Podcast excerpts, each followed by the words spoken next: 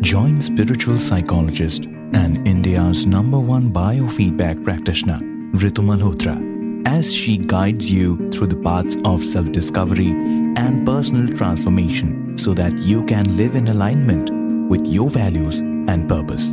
This podcast is brought to you by Ajna Center for Learning. To know more about Ajna and connecting with the host, check out the links given in show notes. You are listening to the Cellular Alchemist podcast, and here's your host, Ritu Malhotra.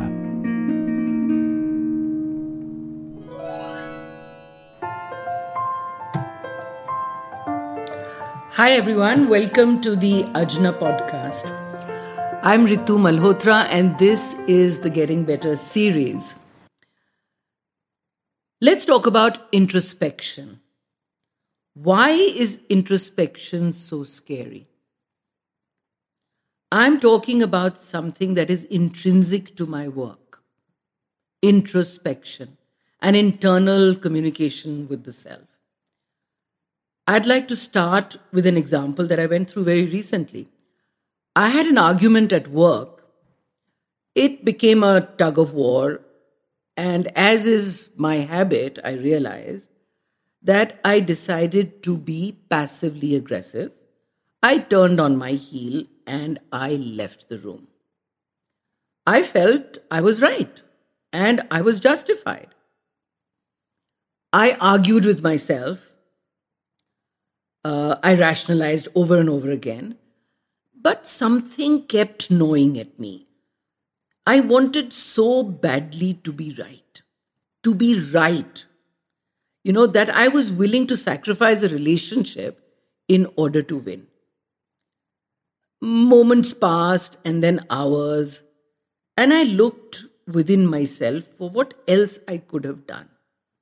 And there came a slow and disconcerting realization. Hmm. This reflection wouldn't let me get away with the same behavior a second time. I knew that. I had to admit it, though reluctantly. I would have to fix the next similar encounter. And for this, I needed some quiet. But as I have repeatedly told myself, where's the time? Too many engagements, too much push and pull.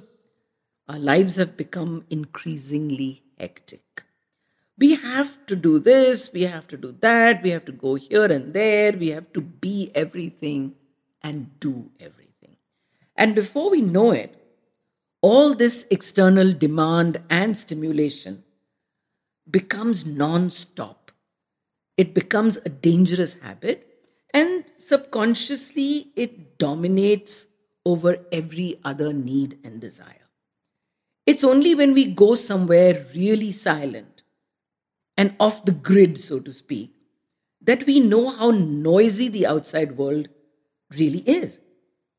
Yet, because we know this so briefly and so seldom, this silence can be daunting for most people. Why? Maybe because silence offers insight, silence offers introspection. But why should that be scary? Could it possibly be because we won't be able to justify our unproductive habits?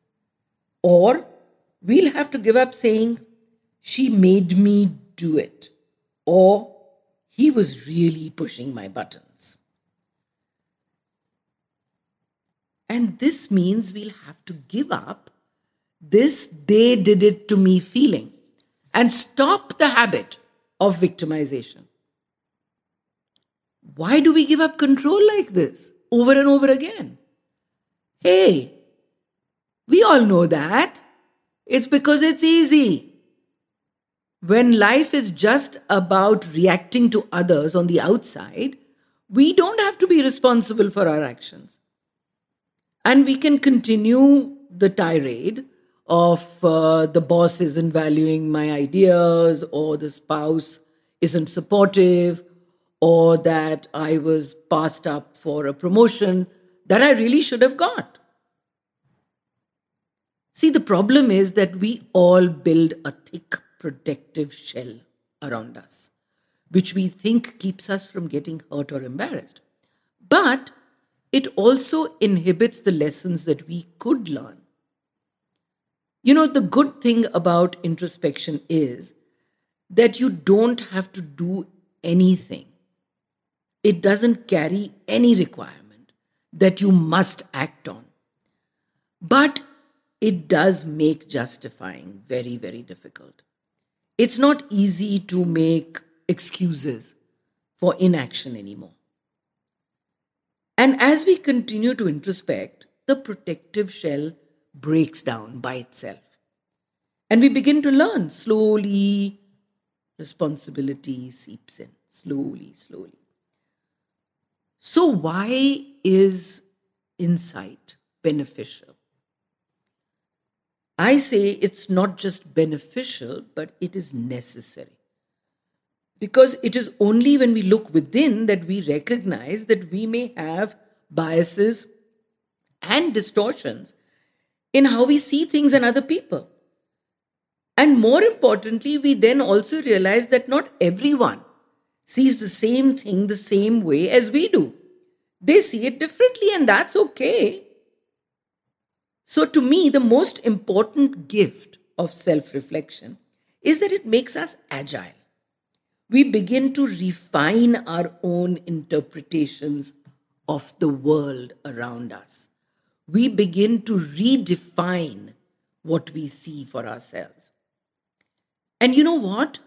Those of us who practice introspection have a deep understanding of themselves and others. And so naturally, they have a stronger relationships around them. They're also surer of themselves. They have greater well being and are definitely more content with their lives.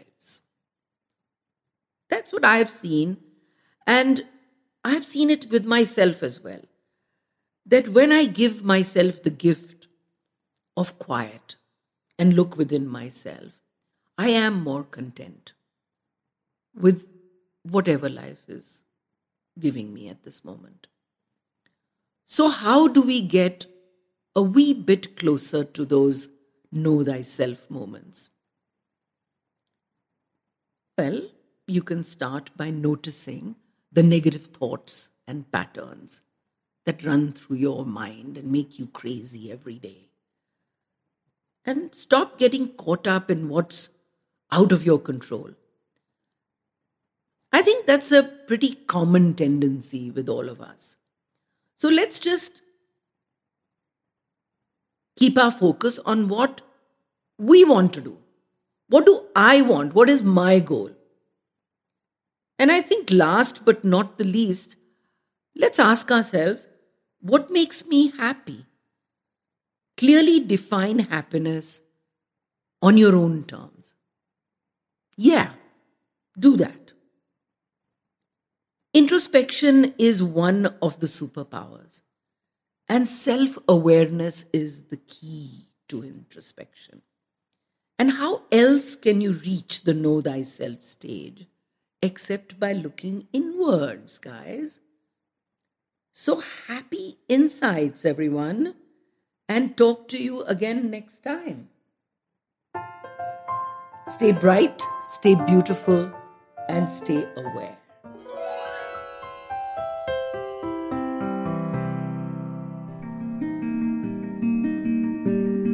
That was this week's episode for the Cellular Alchemist podcast with spiritual psychologist Ritu Malhotra. Don't forget to follow the podcast and join us next week for yet another episode. Thank you for listening.